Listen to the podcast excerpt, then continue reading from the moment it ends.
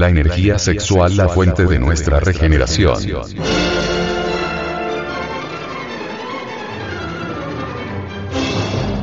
El primer nacimiento es el nacimiento del cuerpo físico.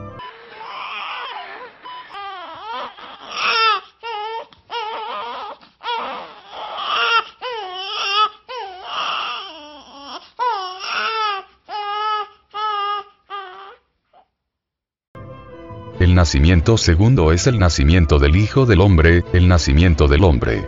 Sí, del hombre concretamente hablando. Así pues, los cuerpos astral o natural, mental o espiritual y causal o divino, son los cuerpos celestiales de Pablo de Tarso. Mediante la alquimia, sabe uno, aprende uno a fabricar el mercurio de los sabios con el que puede fabricar los cuerpos existenciales superiores del ser, indubitablemente transformando el exioquejari, es decir, el esperma sagrado. Se elabora el mercurio de los sabios.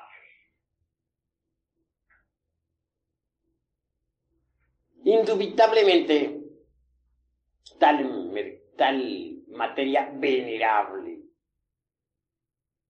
Tiene que pasar por algunos procesos de purificación antes de ser útil. Esa materia venerable, esa agua misteriosa, pasará por las operaciones aritméticas de suma, resta, multiplicación, división de principios antes de ser útil. Es obvio que en principio tal materia venerable, resultado, como ya dije, de las transmutaciones del esperma, es negra. Mas si se logra refinar el sacramento de la iglesia de Roma, Roma a la inversa se lee amor, entonces se vuelve se vuelven esas aguas blancas. Y si se continúa con el proceso de refinamiento sexual, al fin las aguas blancas se tornan amarillas. Al llegar a estas alturas, el azufre es liberado de sus prisiones o centros magnéticos ubicados en los infiernos atómicos del hombre. El azufre es el fuego y es liberado. Este se mezcla entonces con el mercurio. Y así obtenemos el mercurio azufrado, que asciende por el canal medular espinal hasta el cerebro. El excedente de tal mercurio, después de saturar las células orgánicas, viene a cristalizar en dentro de nuestro cuerpo en la forma extraordinaria y maravillosa del vehículo astral o sideral quien posee un cuerpo astral sabe que lo tiene, porque puede andar con él, puede flotar en el espacio con él, puede transportarse a otros mundos con él mismo, etc. Es una especie de doble organismo, extraordinario, formidable, maravilloso. Una vez que uno se encuentra en posesión de un cuerpo astral, puede darse el lujo de crear para su uso particular un cuerpo mental. Este viene a ser el resultado también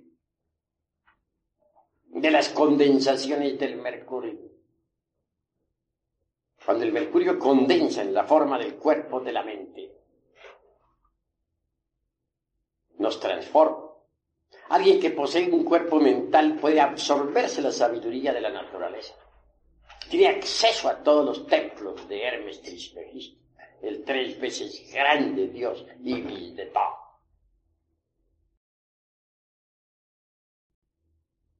Cuando uno ya ha logrado tal éxito, está preparado para fabricar el cuerpo de la voluntad consciente.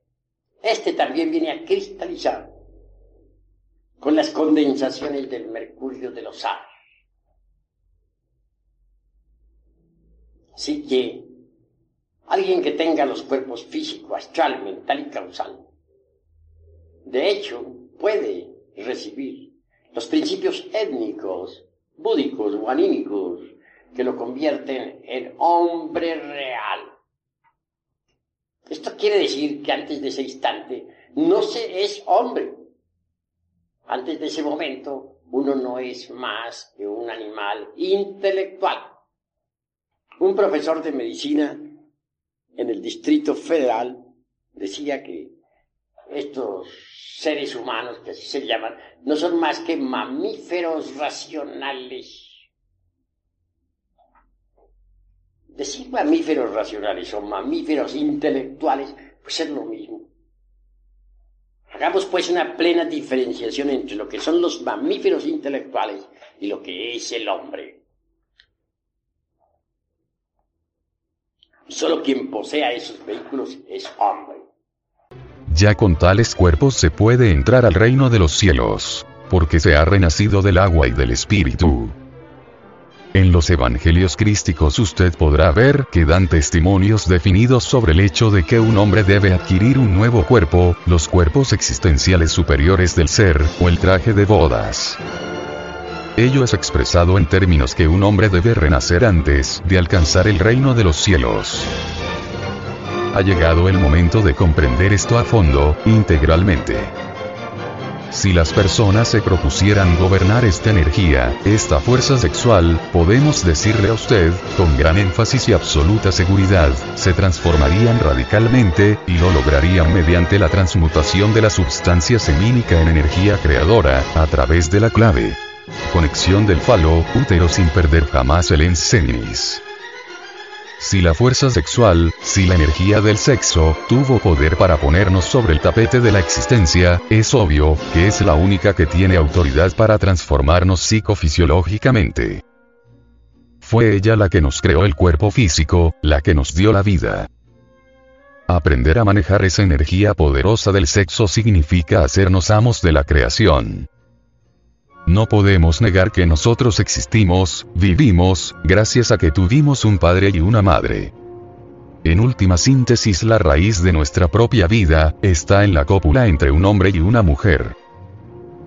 Cuando la fuerza sexual se transforma en energía, tanto en el varón como en la mujer se provocan cambios psicológicos extraordinarios. Esos vasos hormonales de las gónadas, en el caso del varón, cómo trabajan, cómo pasan las hormonas de vaso en vaso, cómo por último en lo largo de los conductos especiales, llegan a provocar las más grandes transformaciones de la entidad seminal. Y las hormonas por último entran en el torrente sanguíneo. La palabra hormona viene de una raíz griega que significa, ansias de ser. Las hormonas han sido estudiadas por los hombres de ciencia, son maravillosas.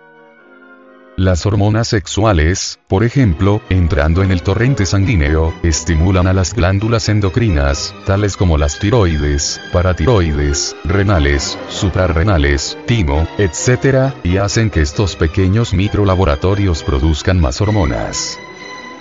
Y esas hormonas producidas por todas las glándulas en general, enriquecen al organismo físico en forma extraordinaria. Entonces desaparecen dolencias, enfermedades. Si los jóvenes tuviesen una orientación sexual correcta y concreta, podrían conducir sabiamente su vida. Desdichadamente por el demasiado libertinaje y la vida agitada y desordenada comienza el adolescente a atrofiar su tercera capa testicular mediante el gasto absurdo de su fuerza sexual, extrayéndola de su cuerpo, produciéndole males. Tomemos el caso del varón. El varón va llegando poco a poco a la madurez, su mentalidad no desarrolla ninguna experiencia nueva de programas vitales, por el contrario, la vejez comienza a marcar la impotencia sexual, ya su capa testicular intermedia y la exterior no producen espermatozoides en abundancia, entonces la máquina orgánica llega a la decrepitud.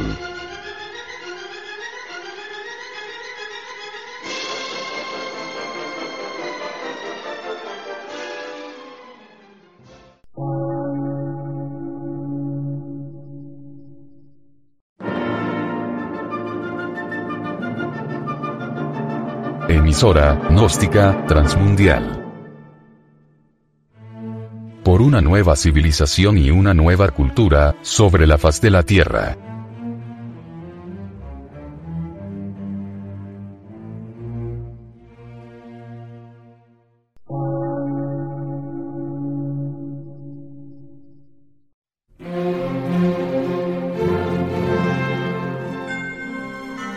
Medio de radiodifusión. Científico, artístico, místico y filosófico. De la Asociación Colombiana de Centros de Estudios Gnósticos, Antropológicos, Psicológicos y Culturales. A. C.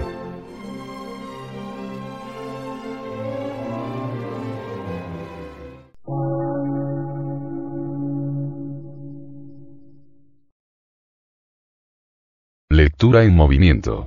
Difusión sin fronteras.